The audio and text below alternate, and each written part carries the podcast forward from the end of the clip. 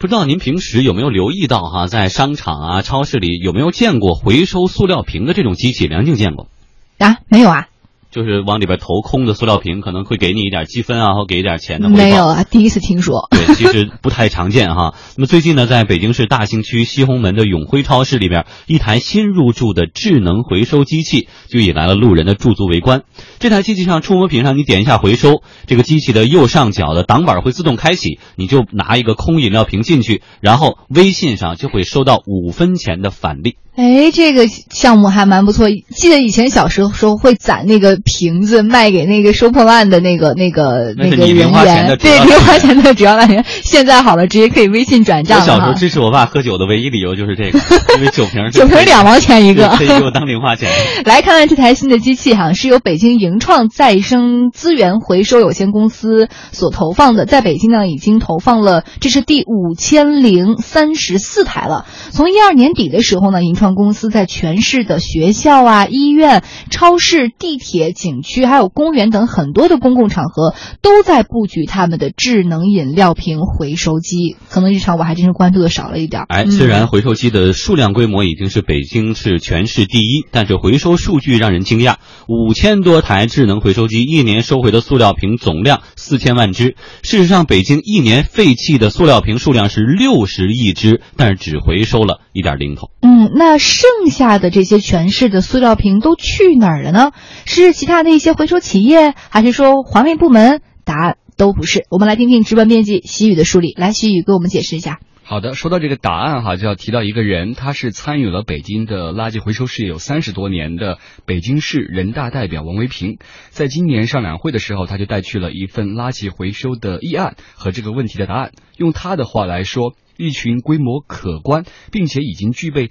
垃圾回收专专业化素养的一些所谓的拾荒者，被坊间称为“丐帮”的群体，他们是掌握了北京绝大多数的可回收的垃圾的资源。嗯，而且这些带引号的丐帮的这个群体，它其实对于不同的物质去往的地方都不一样，可能就周边的河北的，你像保定啊。这个呃，廊坊等等，你像包装纸去一个地方，然后玻璃瓶去到一个地方，金属去到一个地方，其实已经有非常成熟的一个产业链了。其实这个人群正在为我们做着人工的分拣垃圾的这样的一个非常重要的事情哈。嗯。那么我们再来看一组二零一四年北京的调查数据，说呃，当年的北京地区垃圾的产生量是七百万吨，而这个收废品的人群捡回来的这种可回收的垃圾资源，同样还是。是七百万吨。嗯，那说到现在这种正规的，这个有政府引导的这样的饮料瓶回收机吃不饱，这种正规的厂商收不到足够的塑料瓶，老陶认为原因在哪？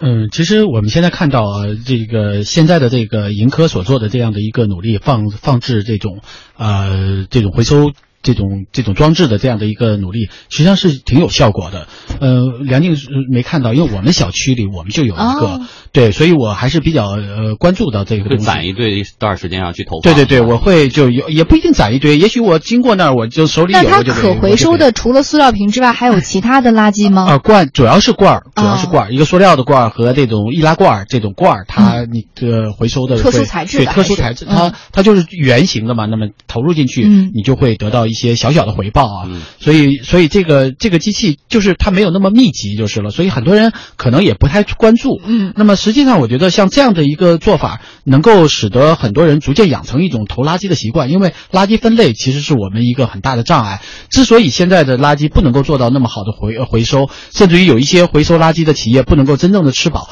就在于一方面是我们宣传的力度不是很大，另外一方面就是我们垃圾分类做的不是那么好。嗯，再有一个，我觉得垃圾企业应该。主动的来出击，因为现在确实就像刚才新闻里面说到的，许多垃圾的拾荒者或者一些我们常说的这些丐帮的人，他会把垃圾做的很好的分类，而且从中也得到了很多的利润。那如果有这样的一些企业能够把这些利润能够返还回给一些消费者，甚至于消一些居民，他能够拿一些垃圾能够换回一些东西，也许他的积极性都能够提高。当然，我们我们还是要培养就主动的这种垃圾分类的意识啊。但前期在在没有培养成这样意识之前，能不能用这些小小的刺激的方式，使得居民有这样一种垃圾分类的概念？这样的，我觉得对于垃圾回收企业来说，它就能够足及时的回收到相应的这种垃圾，嗯也许对它的这种工作就能够开展下去。好，谢谢老陶。在一小段广告之后呢，我们来说一说这间亚洲最大的垃圾回收的厂房干不过小作坊，原因有哪些？我爱你，豆仔는比幸福不英比。 말씀있으면 비참다 나초라가 사랑해요。我爱你，华夏保险，珍视每一份厚爱，让华夏充满爱。华夏保险。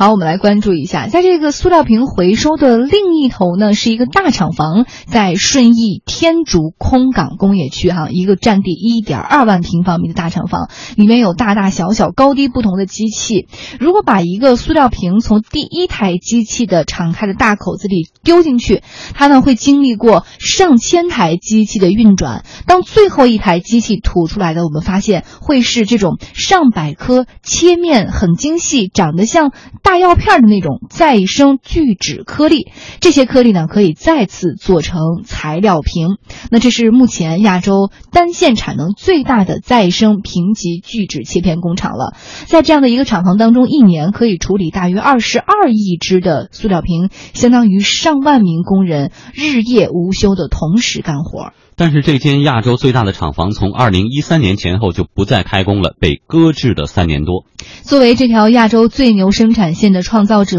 盈创再生资源回收有限公司的常务副总经理刘学颂表示：“他说，虽然我们在这个行业内确实是没有对手，但是目前在北京根本收不到充足的垃圾货源。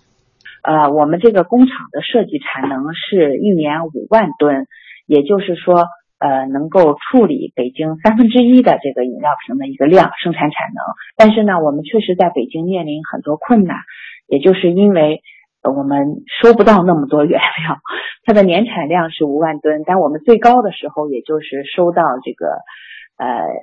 不到三万吨吧，两万多吨，也就是说只能满足半年的这个生产产能的需要，有另外一半是在停工的这样的一个状态。呃，最主要的原因呢，也就是这个小作坊、小粉碎的存在。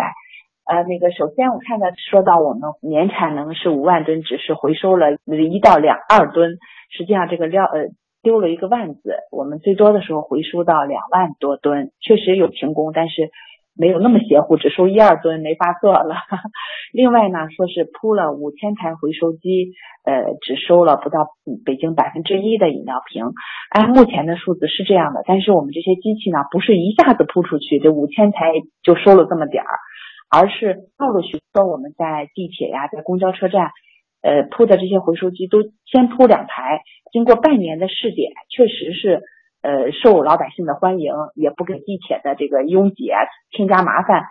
这个时候我们才会规模的去铺，所以迄今为止，我们是陆陆续续的去铺的这些机器，它目前收了四千多万只瓶子。呃，那现在的基础就是说，在五千台回收机，从现在开始我们是集体去收的。这个根据目前的数字呢，我们一台回收机一年基本上可以收到一点五吨左右，是六万只瓶子。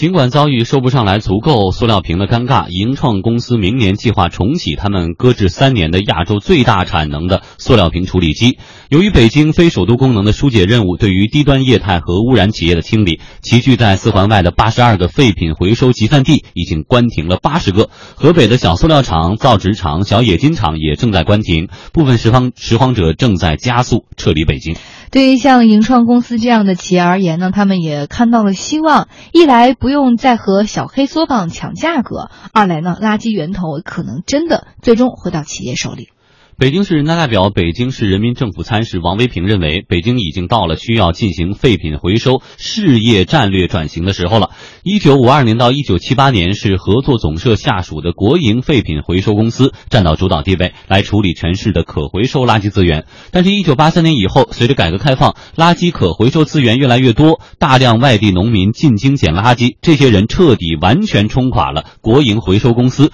国营公司的废品回收量还不到百分之一。那么转型该如何实现呢？王维平认为，第一条，让废品回收行业正规化。什么叫正规化？就是说要有职业营业执照，要有办公地点，有人员编制。盈创公司现在目前就属于新兴的正规企业了。而第二条呢，要对正规企业的起步阶段进行一定的支持。什么支持？一方面跟街道捆绑进行，不要让拾荒者再走回这种。减回收资源的道路上，那么第二方面，对于低利用价值的可回收物进行一定的补贴。拾荒者收塑料瓶一毛钱一个，智能机器如果能吐出一毛五一个，相信会激发大家的这种积极性。那么我们也跟老陶交流，就说到正规军干不过这种，呃小作坊，一个最重要的原因是成本问题。因为正规军，我听到他们的介绍，就是因为你回收这些塑料制品，呃，经过一定加工是成。呈现这个强酸性的，所以一定要用实用性的碱来中和，而且中和完了这个液体是要经过回收处理的才能排放，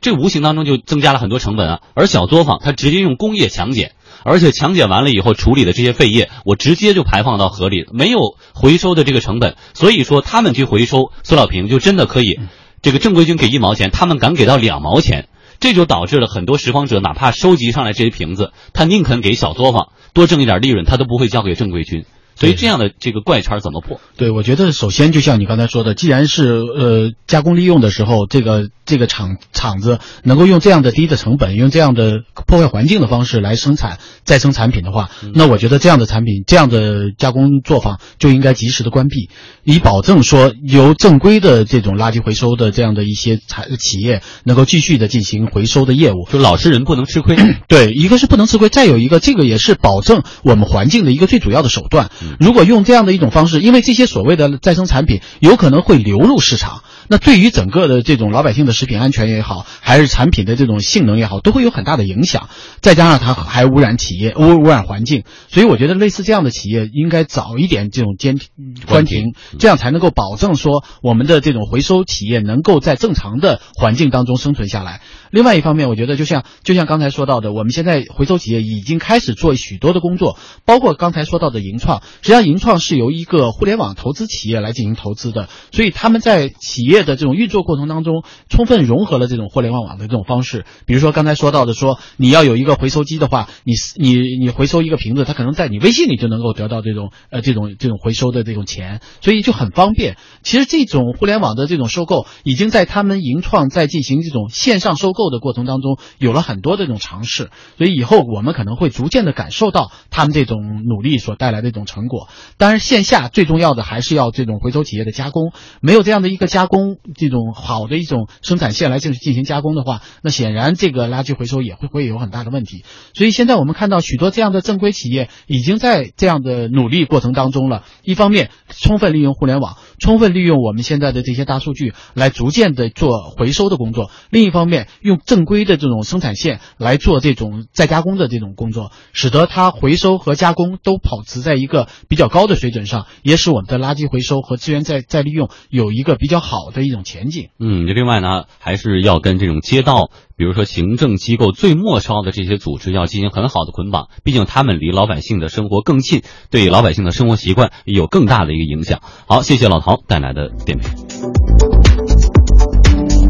好，时间来到了北京时间的十七点四十七分，刷新朋友圈观点齐分享。我们再次请回经济之声观察员老陶，带来今天的话题：麦当劳、星巴克这些响当当的大牌。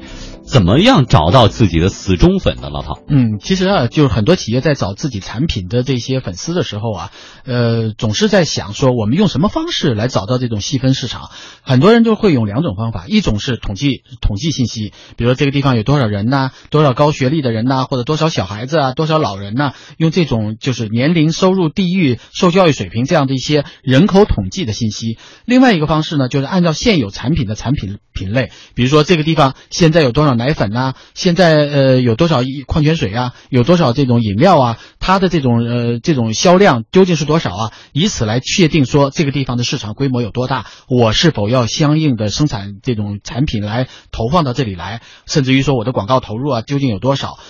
那这种这种方式呢，其实还是一个非常粗放的方式。我给大家举一个很有意思的例子，就是当时麦当劳在国呃在美国的时候，他要。进行一个奶昔的这种产品调研，一开始也用的是这种方式，然后呢就开始呃进行这种口味的研发呀，或者说这个这个嗯品牌的推广啊，呃加大这种销售的力度啊，这样的方式来解决，但是这并没有真正的有效。后来他们就发现，很多开车人愿意买他们的产品，而且是早晨开车的人愿意买。那么为什么呢？因为很多早晨开车的人，实际上因为我们知道很多美国人是住在郊外的，他买了一杯这样的奶昔之后呢，他可能能吃二十分钟，这样呢他在路上第一个不寂寞，第二一个呢他。他觉得我就顶饱了，很多人早餐可能吃的不是那么充足，所以这个奶昔，哎，这样的找到了这样的一群客户之后呢，就知道我们该怎么做了。比如说，稍微杯子稍微大一点呢，呃，里面加一点内容啊，不一定是因为健康的原因，可能就会使得他有一些意外的惊喜。那么实际上他并不在乎你太多的口味，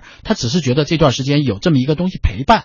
所以这种细分市场的这种调研，就使得我们很多的产品在做真正调研的时候，就要找到，就是当我们说用一些传统意义上的统计信息去找自己的目标客户的时候，这些客户并不真的在乎你的产品。你比如说，我们可能需要一个钻头，